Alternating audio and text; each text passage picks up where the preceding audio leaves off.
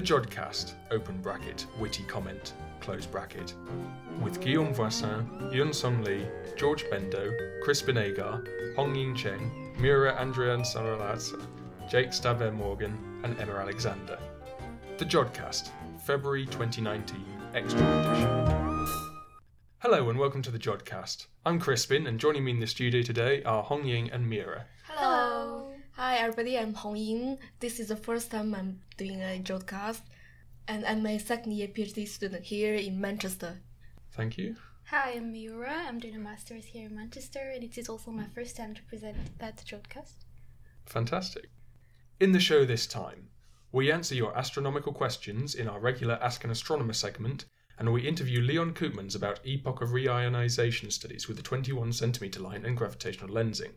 But first, before all that, Jake Staber Morgan talks to Ben Stappers in this month's Jodbite.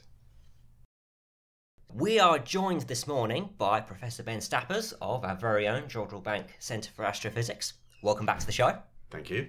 You are head of the Pulsars and Time Domain Astrophysics group here at JBCA. For the benefit of our listeners, could you explain a little bit about what that entails, what areas of physics that covers? Sure. We formerly were the Pulsar group, but we realized that there's a lot of really very interesting science that is related to the techniques of pulsars.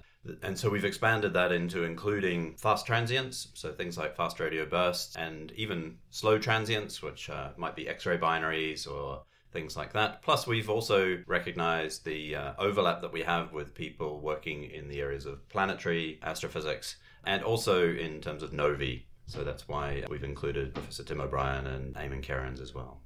So, if it varies on what we might call human timescales, we want to know would that be a fair assessment?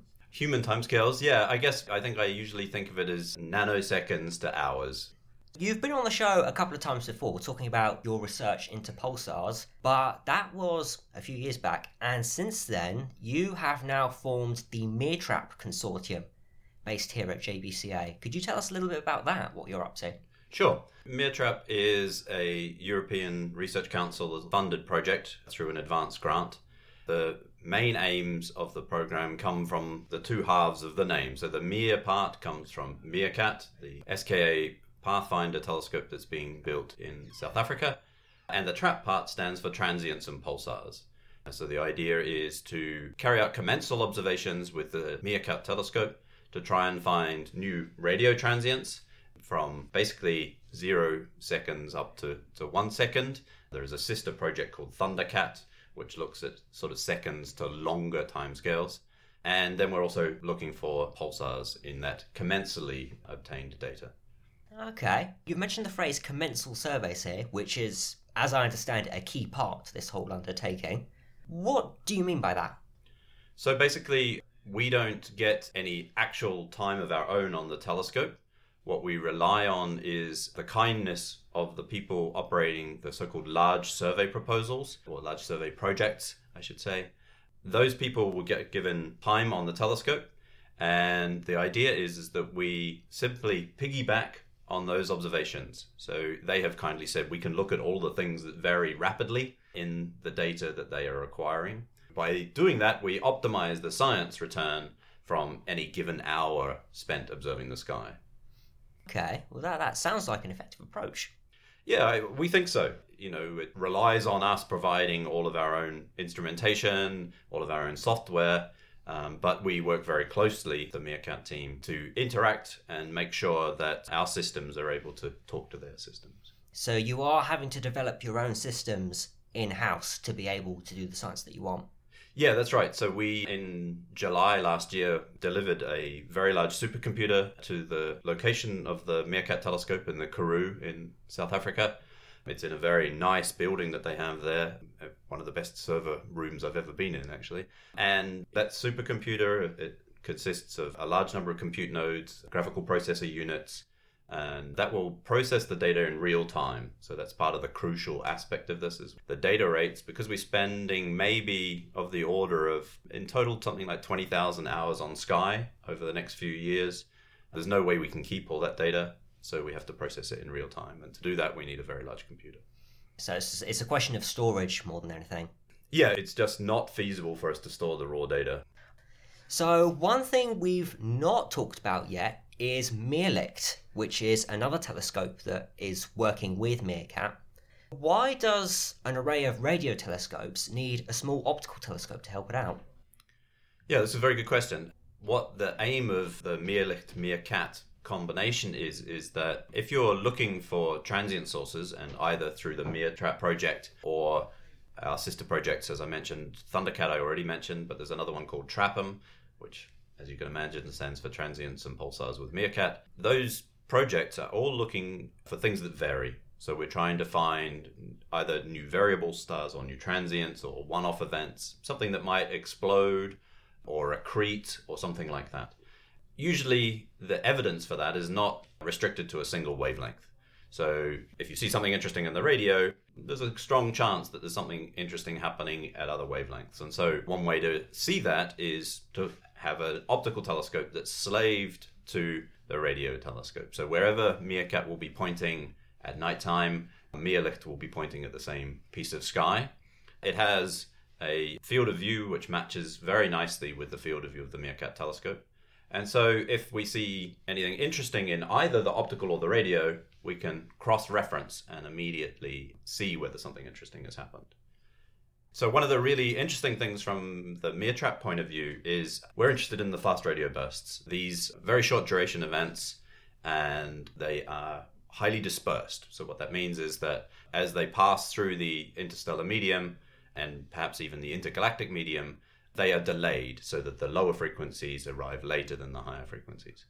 So, what that means is that any fast radio burst that we detect, not only did it happen the light travel time ago, but it actually happened the dispersive time delay ago. Even if we could detect that transient and react immediately, there's the potential that if there was any prompt optical emission that went with that outburst, that would have been in the past. So we couldn't trigger a telescope to go and follow it up.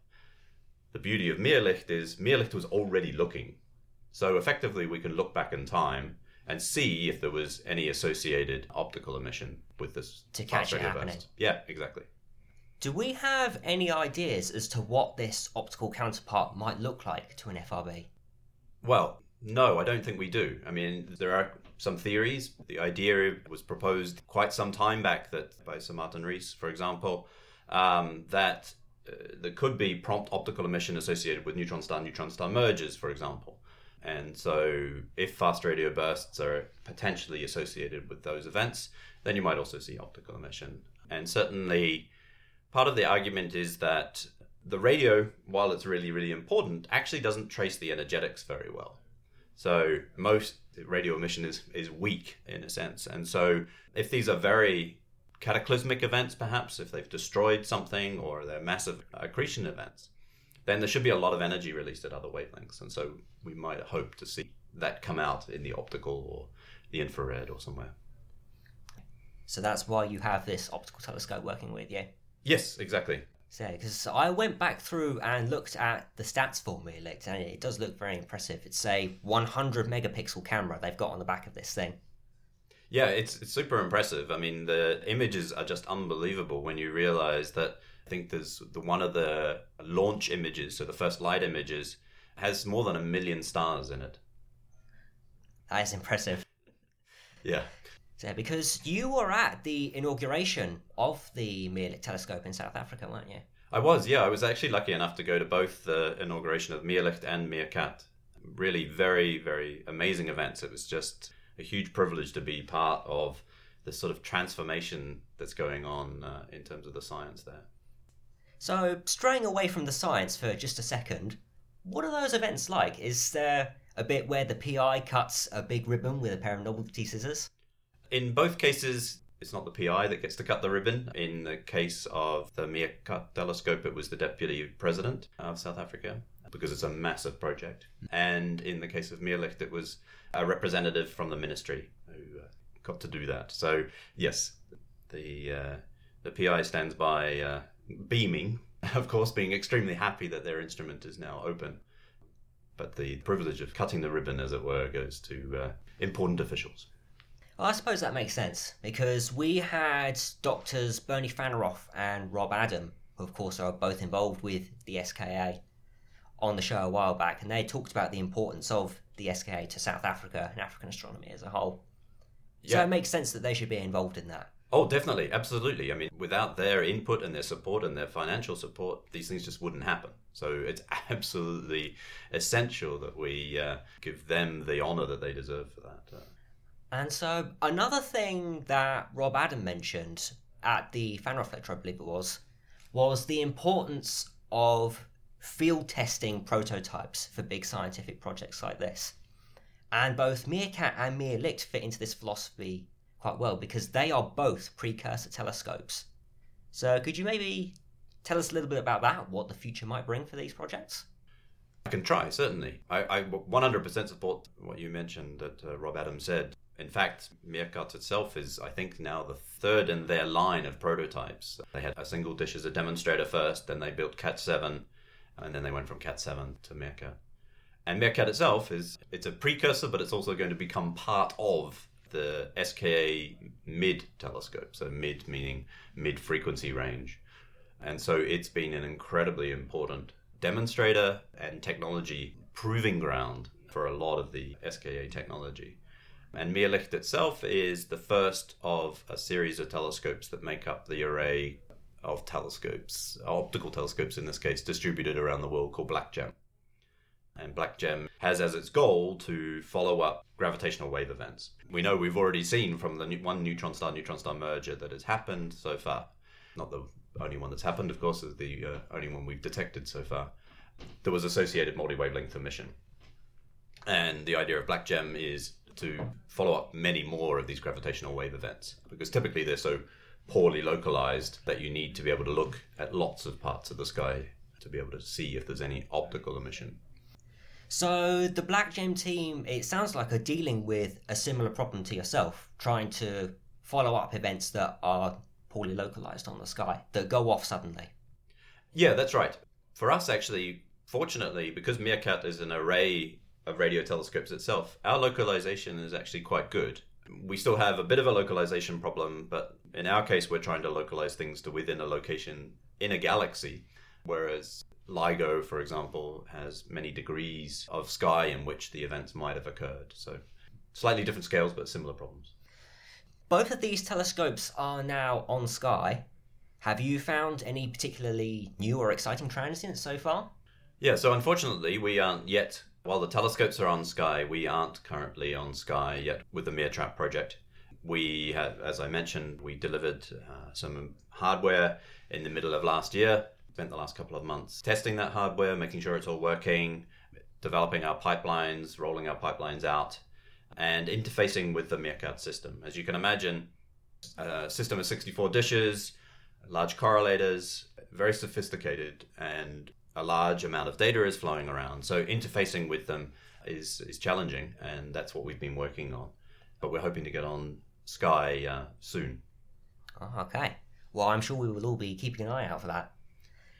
So it's this building up of infrastructure which I presume will pave the ground for the SKA when it is eventually completed.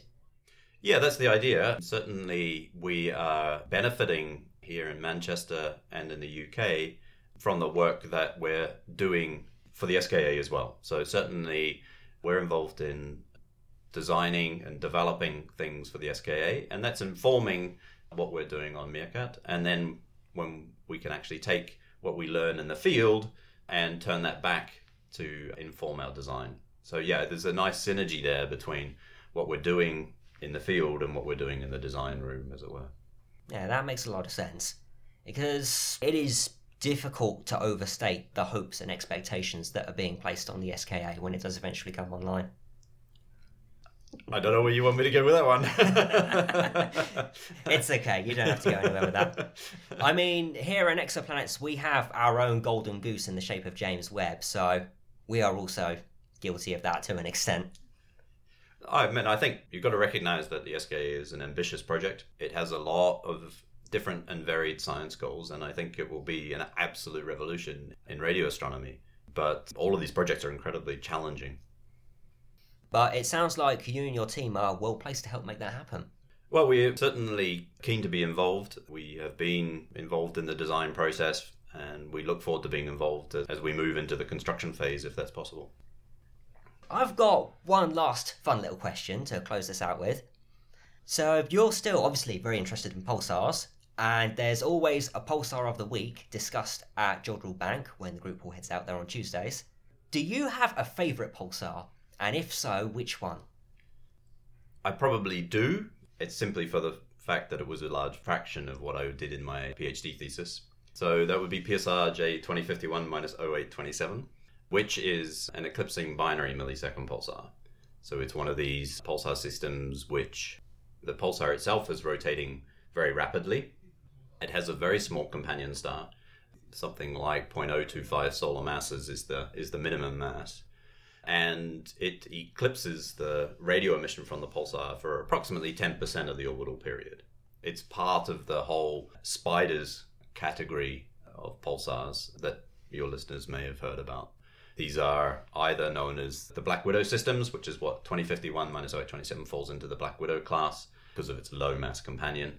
And then there are the redback systems, which have somewhat higher mass companion stars. Yeah, it goes all the way back to the an object from my thesis. Oh, okay. There you have it, meerkats and black widows. Yes, astronomers are clearly firmly rooted in the ground when it comes to their naming systems as opposed to in the sky. Well, I think that seems like a reasonable place to wrap up. So, Professor, thank you very much for your time this morning. Oh, you're very welcome. I really enjoyed it. Thanks for that, Jake. Now, Emma Alexander interviews Leon Koopmans about EOR studies with the 21 centimeter line and gravitational lensing. I'm here with Professor Leon Koopmans from the Kapteyn Institute for Astronomy at the University of Groningen in the Netherlands. So I believe that you did your bachelor's and master's and also your um, uh, your PhD there at Groningen, and you then moved over here to Manchester to do um, where you were a postdoctoral fellow. You've also had postdoctoral positions at Caltech and Baltimore in, in the US, and now you're back at the University of Groningen as a professor. So thank you very much for joining us here today on the Jodcast. You're welcome. So, first of all, uh, yesterday here in Manchester, uh, you gave a brilliant colloquium about the 21 centimetre hydrogen line and its application in the study of the cosmic dawn and epoch of reionisation. Could you please describe what the 21 centimetre line is for our listeners and how you use it in your research? So, the 21 centimetre line is a very rare line that is emitted by neutral hydrogen. So, it's a very weak line.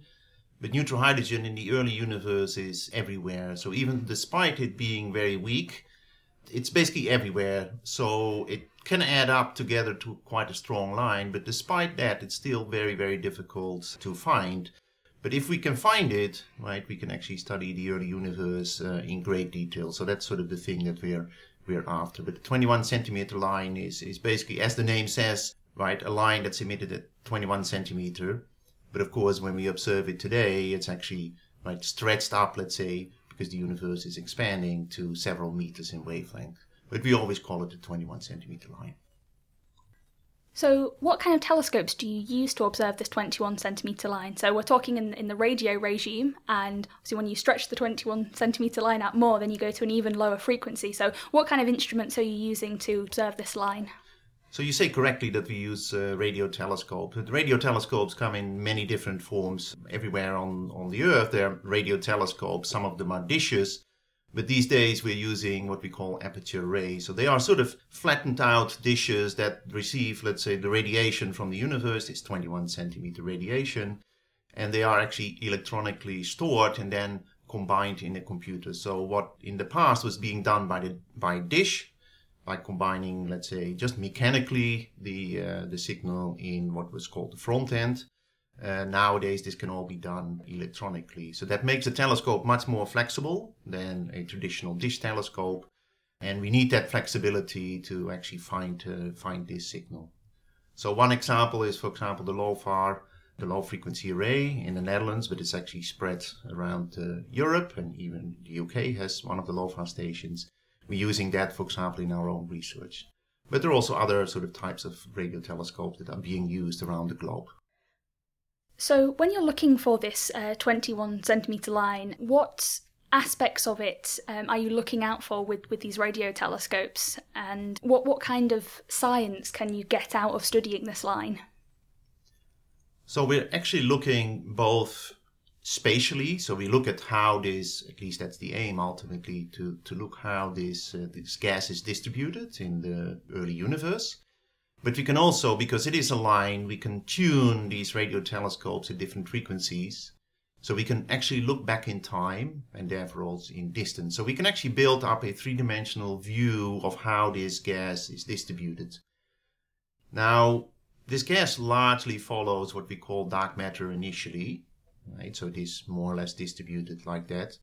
But when the first stars come and the first galaxies form and maybe the first black holes, then the properties of the gas and how it emits this 21 centimeter line changes.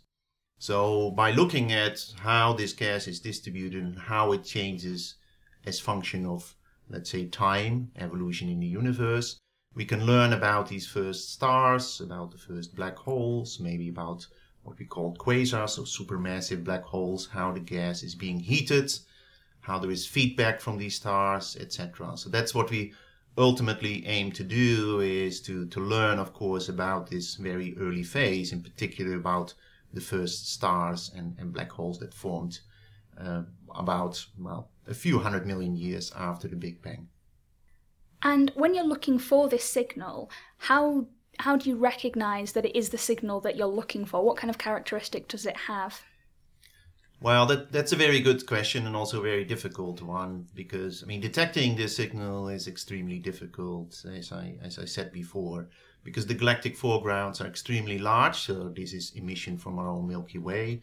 This needs to be removed. Instrumental effects need to be removed, and with current instrument, the signal would still be below the noise. So you then use very specific statistical techniques to extract this from the noise. Now, once you have this uh, signal, you might say, okay, we've detected something, but somebody might say, well, you haven't done your job properly. So, how do you actually try to prove that this is correct? So, in our case, we look at, at different fields, for example. We say, okay, we look in, in this direction, we look in another direction. And if we don't find a similar statistical signal, then we have to go back to the drawing board and, and think again.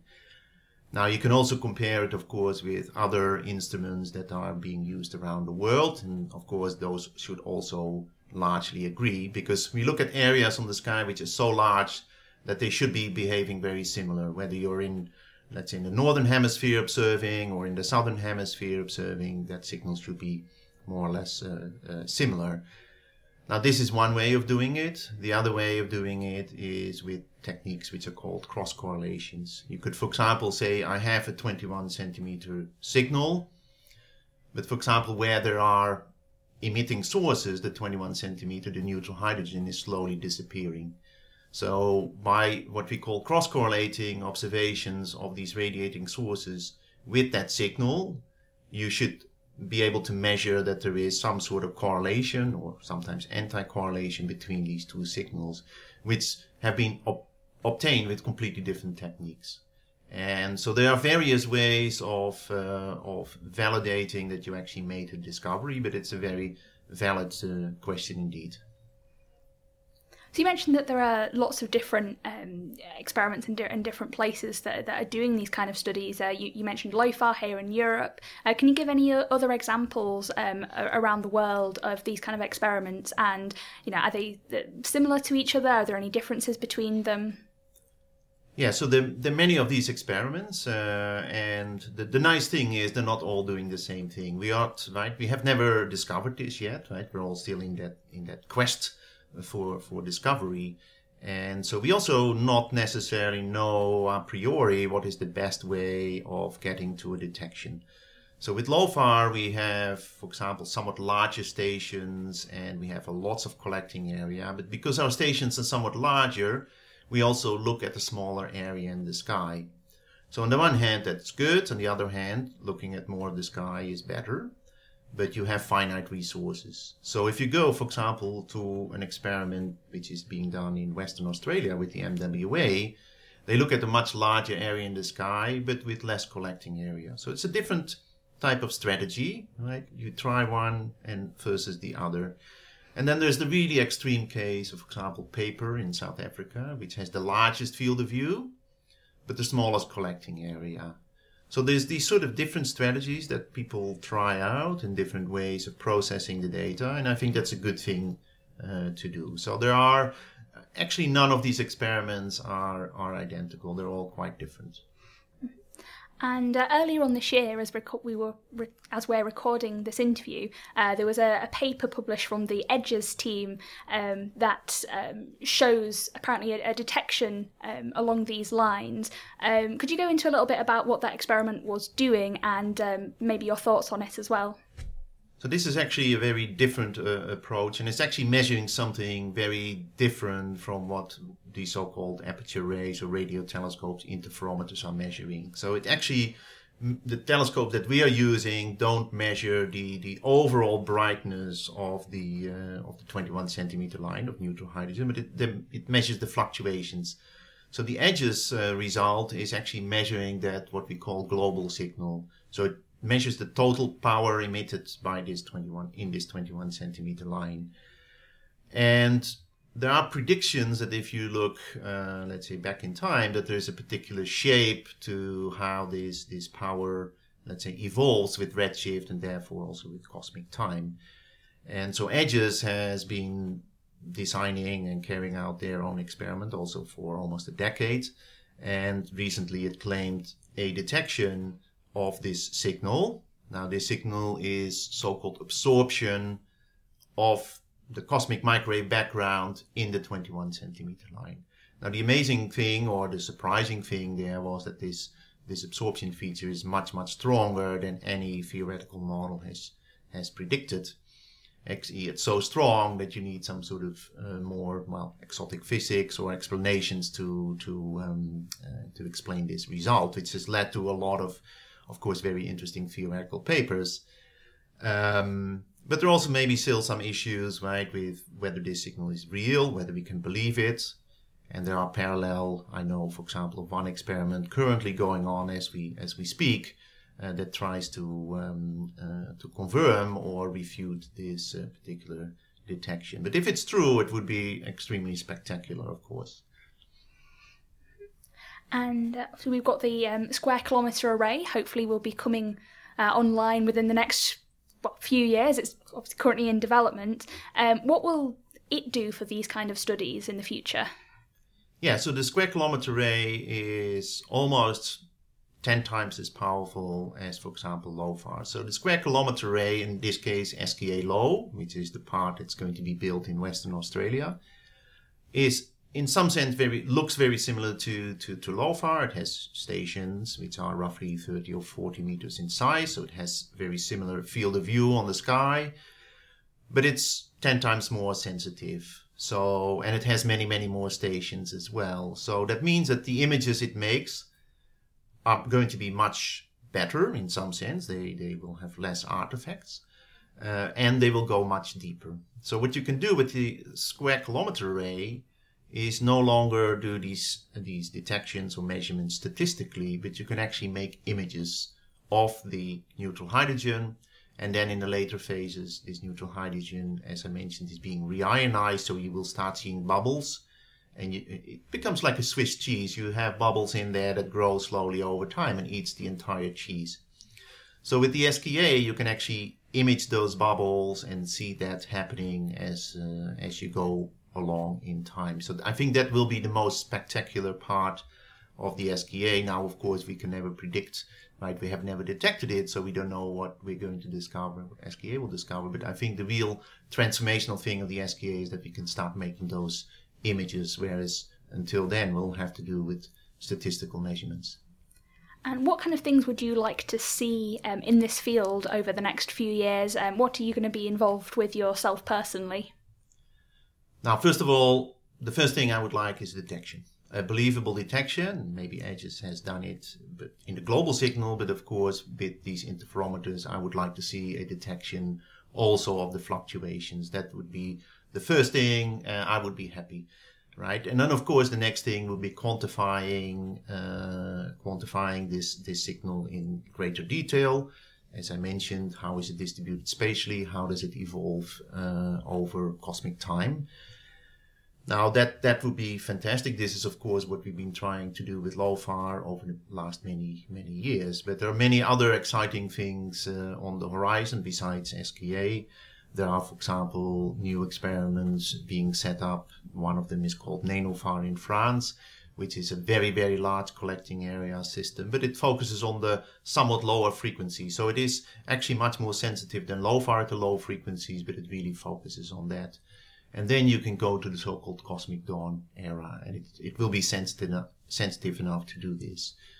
Now, are more sort of other interesting things by going into space, right?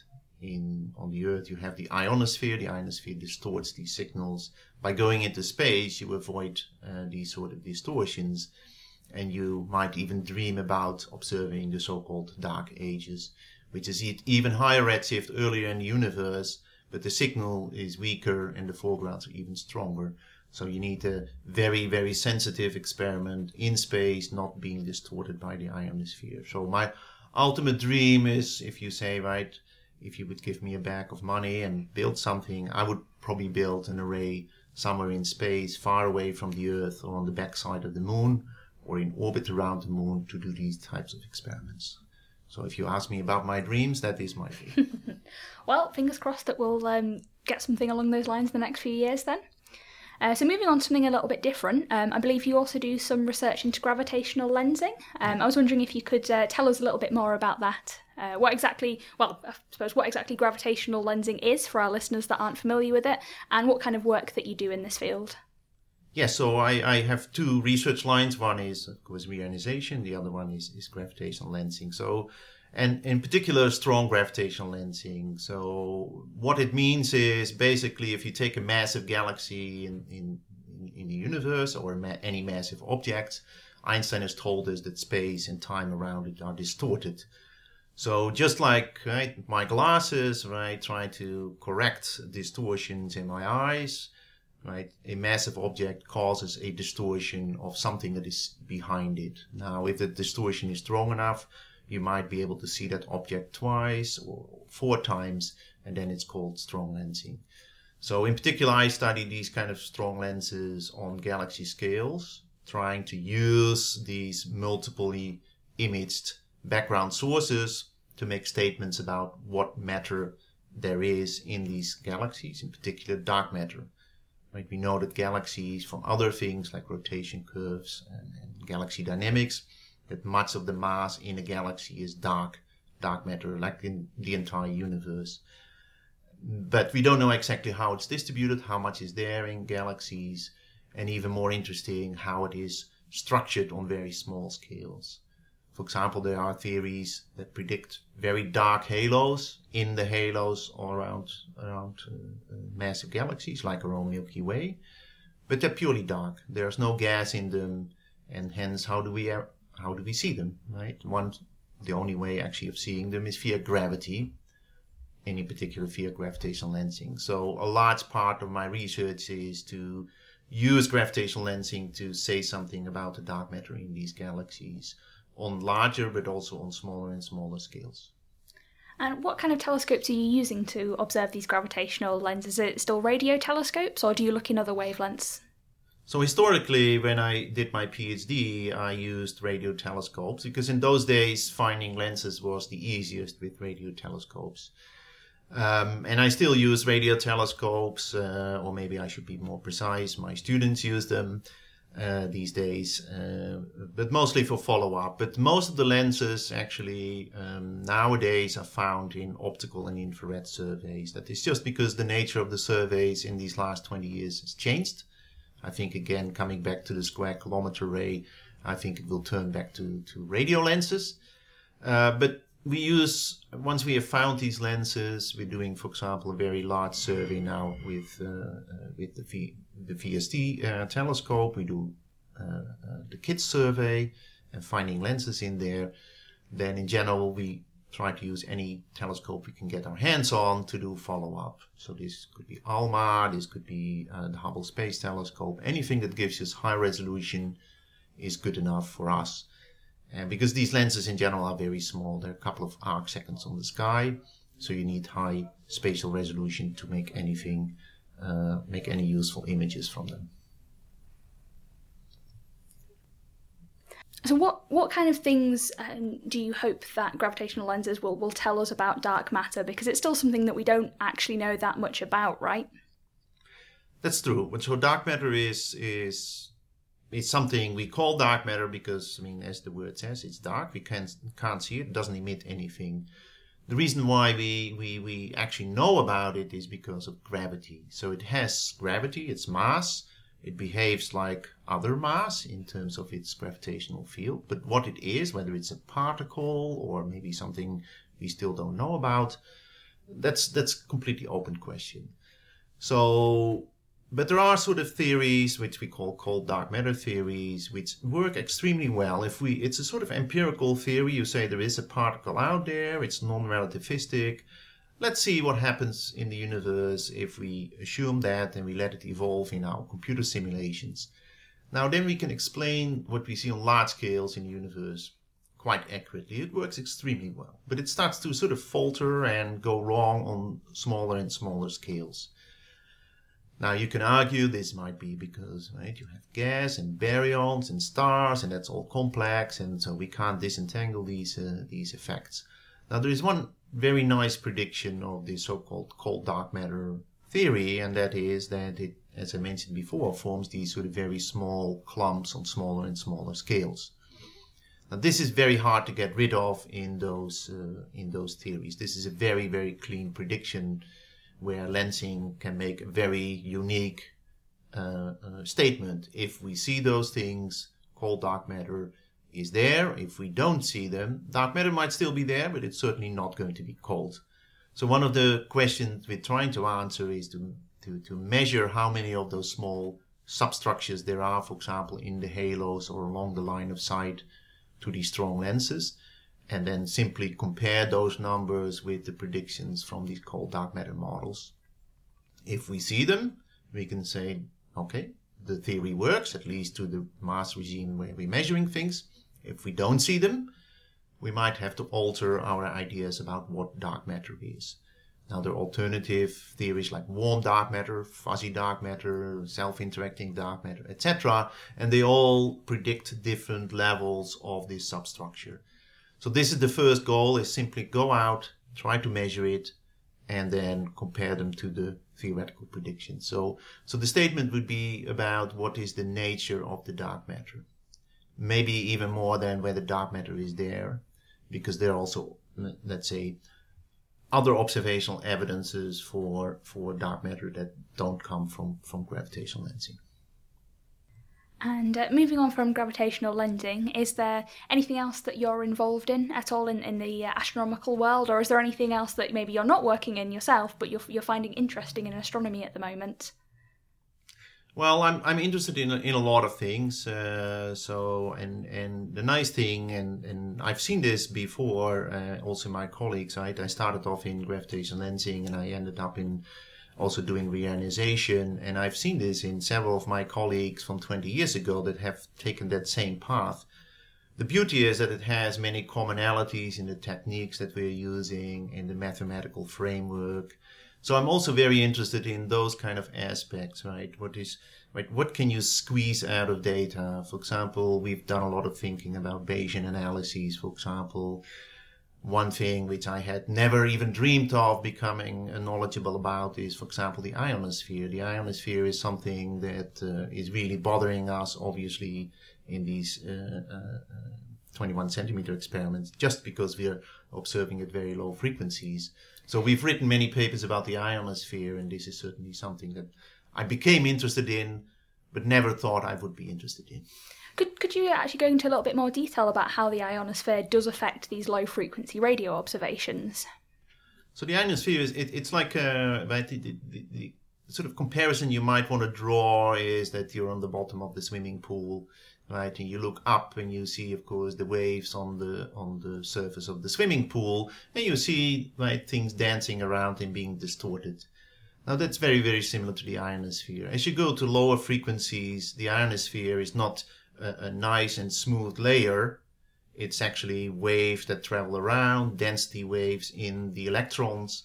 And as an electromagnetic wave moves through that medium, it's actually being distorted. Just like light traveling through that swimming pool is distorted the moment it reaches you at the bottom of the swimming pool.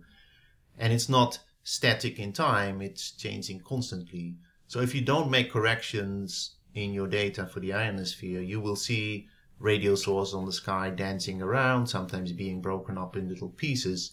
So we need to correct for it. We call it calibration for these kinds of uh, effects. So it, it, it's very similar to what the the atmosphere is doing, as I as I said, or a swimming pool. It's it's that that sort of thing. And one final question um, that I would have is how has the, the fields that you've been working in, how have you observed them uh, changing over the time that you've been working in them? You mentioned, I think, uh, you've been working on these things for the past 20 years or mm. so. Um, how, how have they changed while you've been working in them and where do you see them uh, going in the future in general just you know radio astronomy in general or the particular fields that you've been working in well what what i really see happening in the last few years is that the techniques uh, the mathematical and the computational techniques the modeling techniques have really been pro- professionalized so whereas in the past we would right we would we take some some data, we would make a very simple model and do a fit to it, and we would have a publication. But now computers are so strong that you can do very sophisticated things. And I also see that a lot of the techniques that come from I mean, what you these days call data science are coming into our field. We're using these very powerful techniques to model our data at a very advanced level.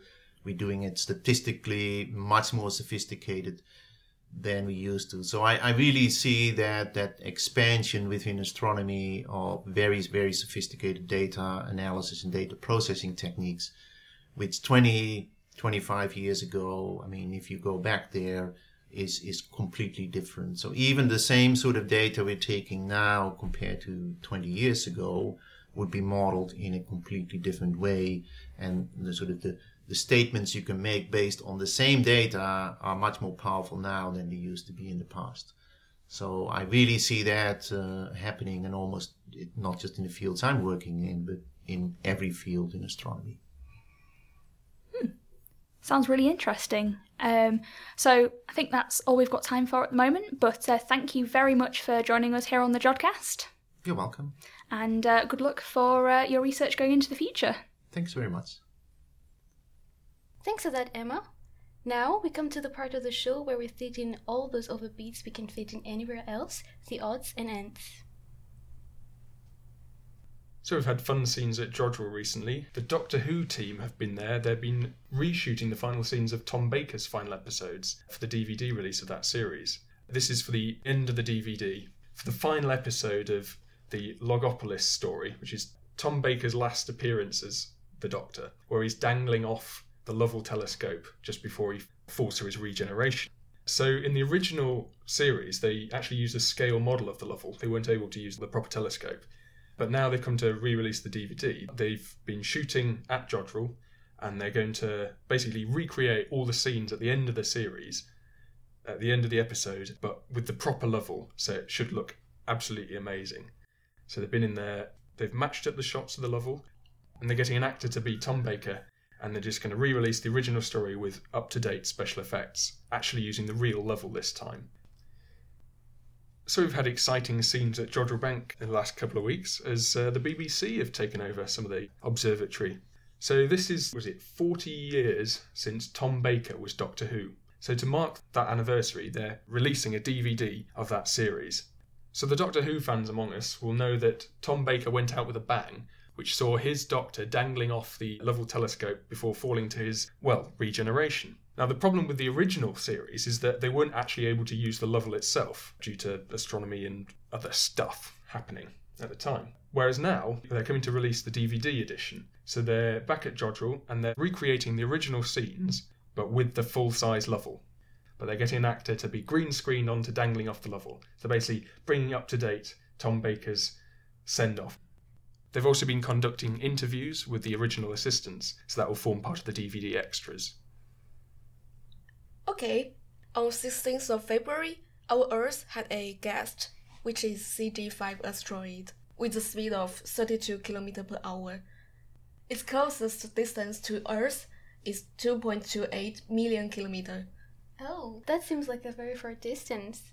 Yes, but in astrophysics, when we use kilometers, that means it's very close because we normally use AUs or parsecs. So we can call it a near Earth object. And it has a size of 11 meters to 24 meters.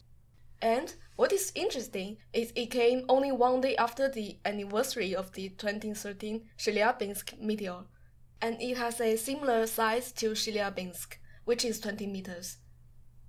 Thanks for that on. One of the biggest news that we saw on, on the web this month is the death of the Opportunity rover. Opportunity is a Mars rover. Opportunity was launched in the summer of 2003 and it landed on Mars in January 2004. It had a planned lifetime of over 90 days, but actually it lasted nearly 14 years when it lost contact. Oh, so what's happened? Actually, there was a dust storm on Mars in May 2018. So it lasted until July 2018, but we lost contact with the rover on the 10th of June 2018. As you know, the opportunity takes its energy from sunlight. So as it was shielded from sunlight by the dust, it ran out of battery. So it went into hibernation since June 2018. They waited for a few months before calling it officially dead because there is a period in Mars called the windy season, and the scientists were still expecting for the wind to sweep out the dust from the rover so that it could recharge its batteries and come back to life. But unfortunately, this did not happen. So on the NASA website, they say that they tried to reach the Mars rover until February 12, but they did not have contact. So they decided one day after to officially call it dead.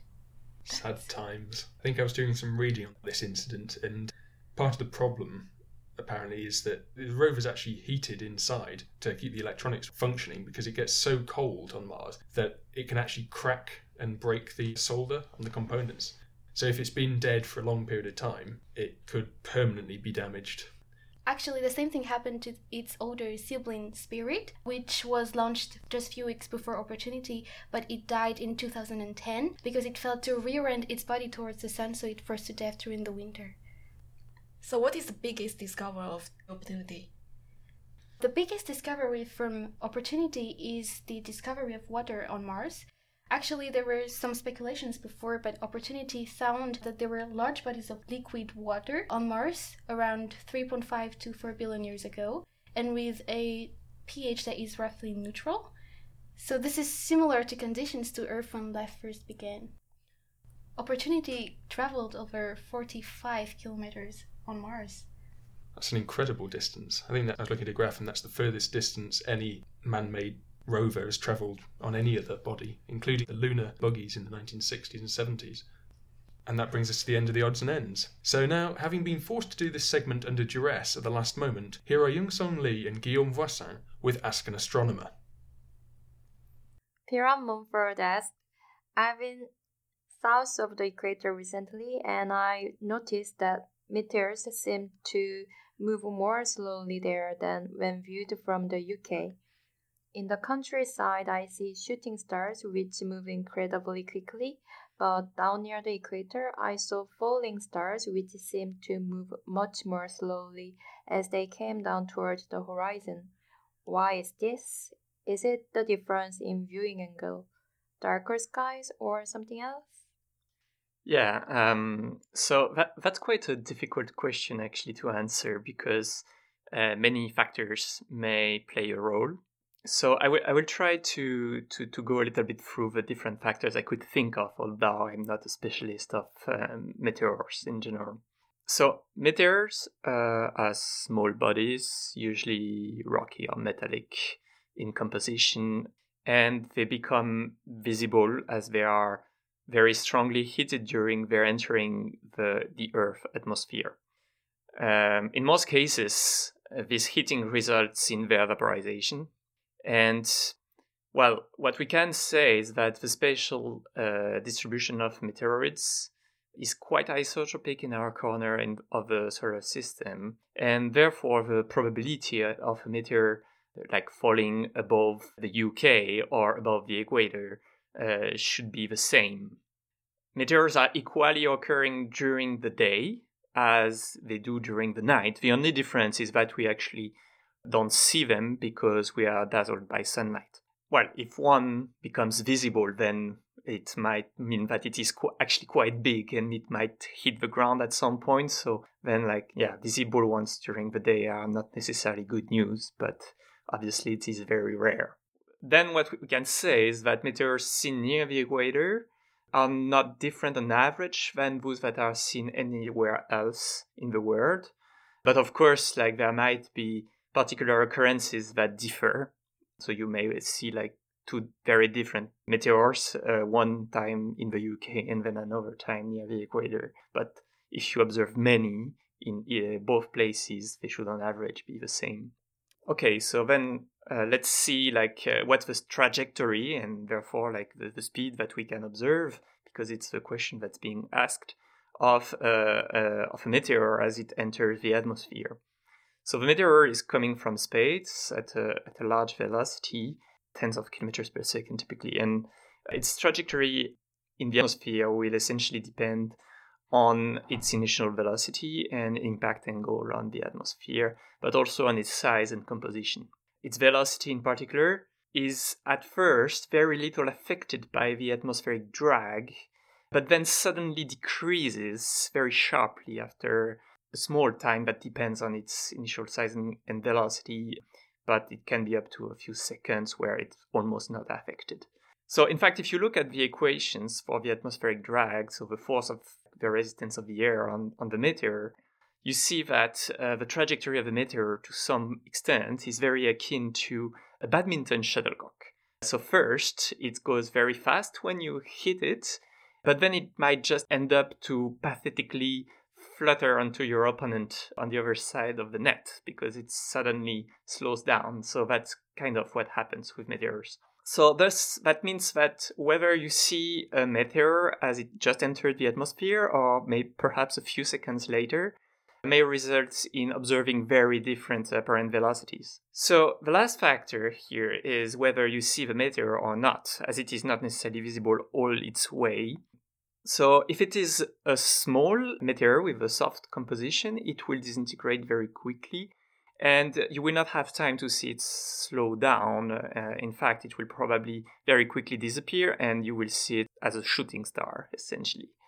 Uh, on the contrary, if the meteor is large enough and hard enough, it will not disintegrate and it will slow down to the point that it is not heated anymore and becomes invisible, ending its trajectory down to the ground in a so called dark fall. So, in this case, it might actually be one of those that the listener saw uh, near the equator, like one that eventually falls very slowly when it, it reaches a low altitude. Well, besides, uh, it's obvious in this case that a darker sky would allow to see the meteor as it is less hot and therefore slower. So, so you, you could then it could then explain partly what the listener saw. One last thing is that the listener gives an interesting precision in his que- or her question, uh, his question, I think. Uh, the meteor uh, near the equator that is described in the question was above the horizon, which means that the meteor was likely far away from the observer and perhaps with a grazing angle with respect to the observer. So, actually, this alone could explain that it looked very slow. And Dennis Savory asked if a photon of light has no mass, hence it can travel at the speed of light, why is it attracted to a black hole? Well, uh, this is indeed a very puzzling question. So I would slightly generalize it first and say why is light attracted or bent by gravity? And there are different ways of answering this question. So I will start by saying that the concept of attraction is essentially Newtonian. And it means that gravity is seen as a force that would act upon the trajectory of a given body. And in this case, we would consider a photon, a grain of light, if you will. In that picture, bodies with a mass produce the gravitational force. So, for example, the Earth, a black hole, you or me, basically. Under this force, the body accelerates in a very particular way. So, I will take the example of the feather and hammer experiment that was performed by uh, astronaut Dave Scott during the Apollo 15 mission on the moon. He released simultaneously a feather and a hammer, and they fell exactly with the same acceleration and hit the ground exactly simultaneously. So that's the effect of gravity. So, why is that? Well, it's because the gravitational mass of the hammer, to which is proportional the gravitational force that acts upon it, is exactly equal to its inertial mass, which is the mass that makes a massive object harder to put into motion than a lighter one. And that's the same thing for the feather. The two masses are. This is called the principle of equivalence. And this principle stipulates that gravitational and inertial masses are equal, which results in all bodies falling exactly in the same way independently of their mass or composition. So once we've said that, the question actually becomes the opposite. Why light would be any different than any other object of any mass? Well, of course, it is intuitively difficult to imagine. With a gravitational mass of zero, one would naturally think that there is no attraction at all, and independently of the fact that there is no inertia. However, if one assumes that it is possible that somehow there is a gravitational effect on the light, you, you can write the maths and show that the trajectory of any object in a gravitational field is rigorously independent of its mass, and therefore it doesn't depend if the mass is zero or not, and light can be bent or attracted by a mass, even considering the 300 year old Newtonian gravity. And actually, this light bending effect was considered long before Einstein. Well, what Einstein did, however, is with his general theory of relativity to resolve the conundrum between the, the attraction and the absence of mass by changing totally of paradigm. So in the Einstein world, basically there is no gravitational attraction. Such thing doesn't exist. Gravity in general relativity is a field generated by any form of energy, which can be a mass through the relation E equals mc squared, but which can also be light, which carries energy. And this field curves space-time. Then particles follow geodesics of this space-time, geodesics which are exactly the same independently of one's mass or energy. The principle of equivalence is plainly respected in that case, so by analogy, Earth's surface is a curved two-dimensional space. In this space, the shortest path from Manchester to Chicago, say, goes above Greenland, and this is the geodesic between uh, Manchester and Chicago. If the Earth was flat, it would be a straight line and it would not go above Greenland. The other difference with Newtonian gravity is that the magnitude of the deviation of light in particular is exactly twice as large as what you would expect with Newtonian gravity. And this was proven initially by Sir Arthur Eddington in 1919 by observing the, the deviation of light during a solar eclipse. So, eventually, how does light fall into a black hole? Well, by definition, the escape velocity of the event horizon of a black hole is the velocity of light. This essentially means that unless a photon is emitted on a trajectory that crosses the event horizon, uh, it will be deviated but not fall on it. It is even possible that light would orbit around a black hole, actually. Generally, a black hole should not be seen as something that swallows everything around. It is very much like any other star or planet, actually, uh, deviating objects that are too fast to be captured orbiting with others slightly slower, and occasionally being hit by objects that are too slow to remain into orbit. The only difference is that it is more compact than other, than other objects, to the point that even light does not escape once it has passed the event horizon. R.C. Davis next. Typically, when we see an illustration of a binary system, such as a white dwarf and larger companion star, we see matter being drawn from the companion star in a tightly constrained tube. I can't see how the physics of this would work to maintain stable structure, as it is commonly depicted. Yes, so these illustrations uh, indeed deserve a bit more explanation. So usually what one would see is a compact object uh, such as a white dwarf, uh, which is actually not so compact, but let's say that's the beginning of what you may call compact. Uh, a neutron star, a black hole, uh, orbiting with a normal star, either a main sequence star or a red giant. The latter is a big ball of plasma that is hundreds to tens of thousands of times larger than the compact object. The plasma is attracted by the gravitational forces of the star itself, which means that it remains as a ball of plasma, but also by the compact object that is orbiting with it. Uh, this results in tides, very much like ocean tides on Earth, where water is being attracted by the moon, except that it can go to extremes where the attraction of both stars is equally important. So this happens in particular at a point located in between the two stars called the Lagrange L1 point, named after the French astronomer of the 19th century. A particle dropped at this particular point in space between the two stars would float in weightlessness, going neither towards the compact object nor towards the star. However, this point is unstable, meaning that the slightest shift from it results in the particle falling on one side or the other. In fact, this point is very much like a mountain pass, the easiest point to cross from one valley to the other, or in this case, from one star to the other.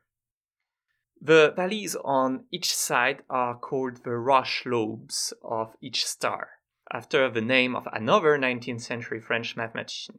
These Roche lobes are the volumes around the stars where matter at rest in the rotating frame of the orbit is gravitationally bound to the star on which side it is. The compact object is much smaller than the Roche lobe. However, the normal star is not necessarily so.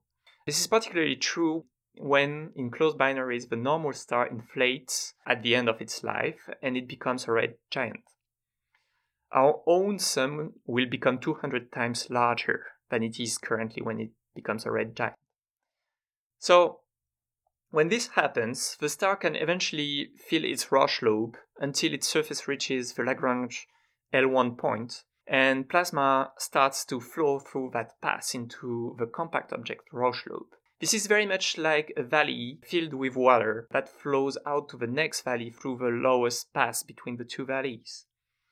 This passage is very narrow, and the flow can be calculated based on the equations of the gravitational field and plasma dynamics and depend on various parameters. But generally speaking, the representations that we often see of a narrow tube between the two Roche lobes through which most of the plasma is flowing, actually overflowing the star's Roche lobe, is actually quite accurate. Thanks for that, Yun-Sung and Guillaume. George Bendo has created a pilot for a new astronomy podcast. Please send us feedback to let George know what you think and whether you would listen to this if it was a standalone podcast. Here is George's random astronomical object. Hello, and welcome to the first episode of George's Random Astronomical Object. This is a pilot being recorded as a segment for the Jodcast. Every episode, I'm going to run a random number generator to select random coordinates in the sky in terms of right ascension and declination, which are the astronomical equivalent of longitude and latitude. I'll then search for an astronomical object near those coordinates using the SIMBAD Astronomical Database, and I'll spend a few minutes talking about the objects found there and what makes it scientifically important. So now I will run the random number generator.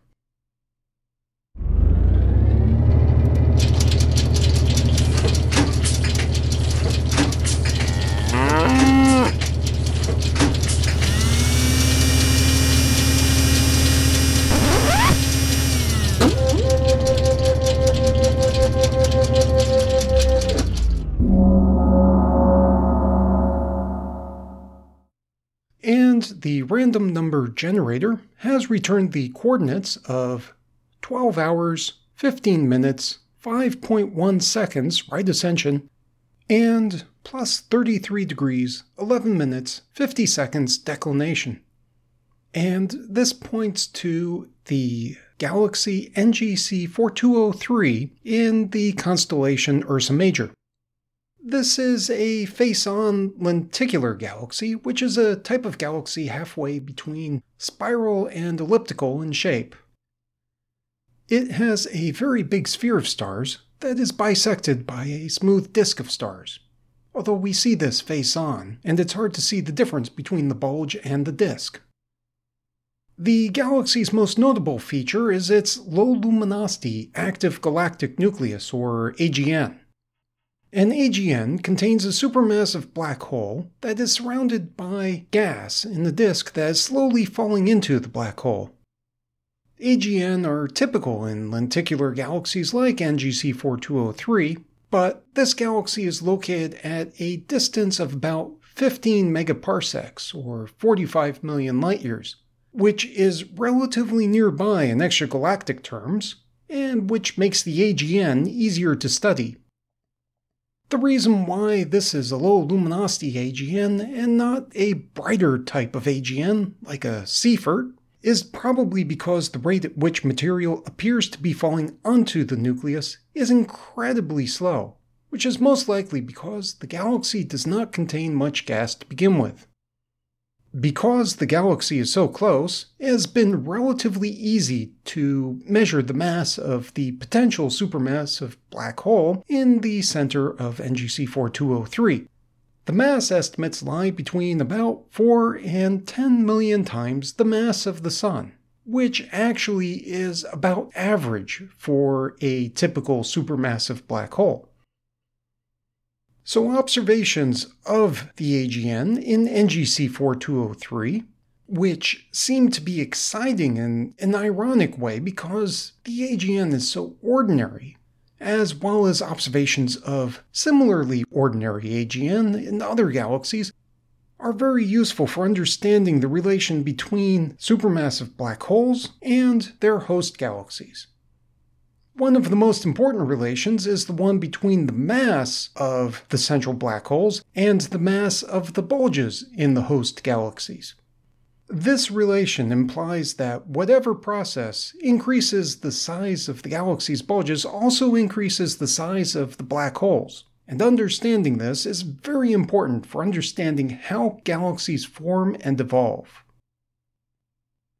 Aside from the AGN, I can say two other things about the galaxy.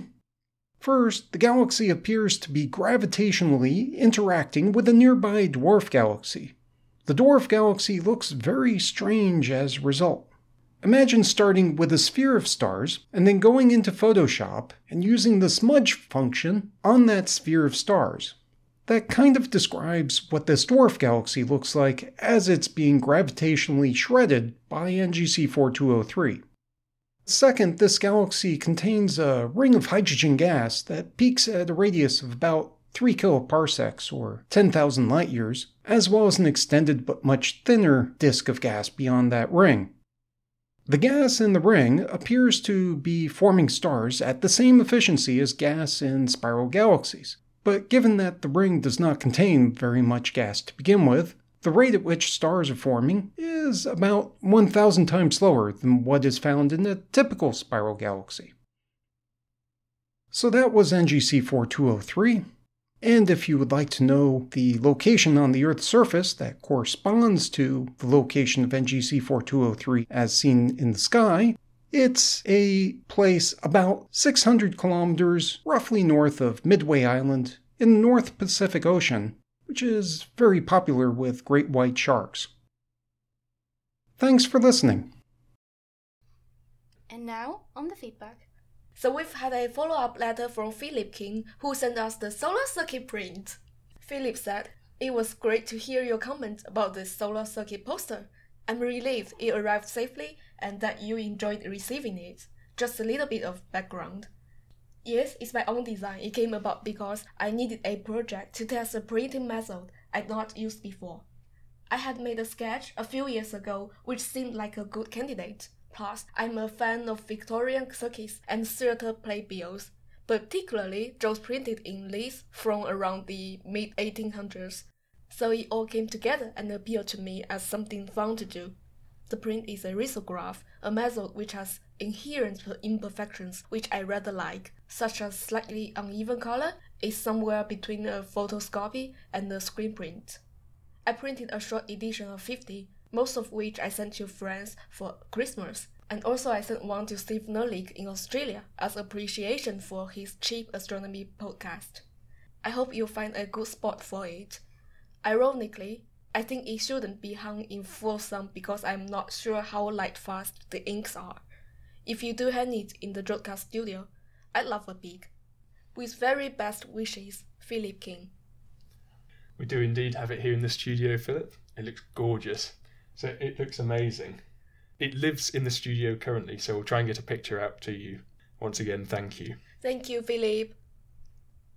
On Facebook, we've had feedback from Teresa Arispe, who says, That pantomime sounds amazing. I can't wait to listen to it. Thanks as always to the Jodcast team for all of their hard work. On Twitter, we have a feedback from Yoda the Ock.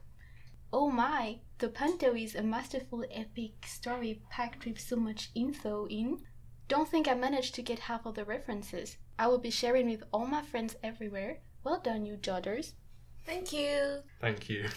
And if you want to get in touch, you can do so via the website at www.jodcast.net. Or Twitter at twitter.com slash jodcast. On Facebook at facebook.com slash jodcast. We also have a YouTube channel at youtube.com forward slash jodcast. Or Flickr at flickr.com slash grooves slash jodcast. And don't forget that you can send us post. The address is on the website. Thanks to Leon Koopmans and Ben Stappers for the interviews.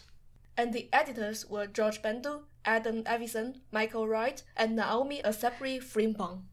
The producers were Fiona Porter and Jake Stapper Morgan. Until next time, Jod on!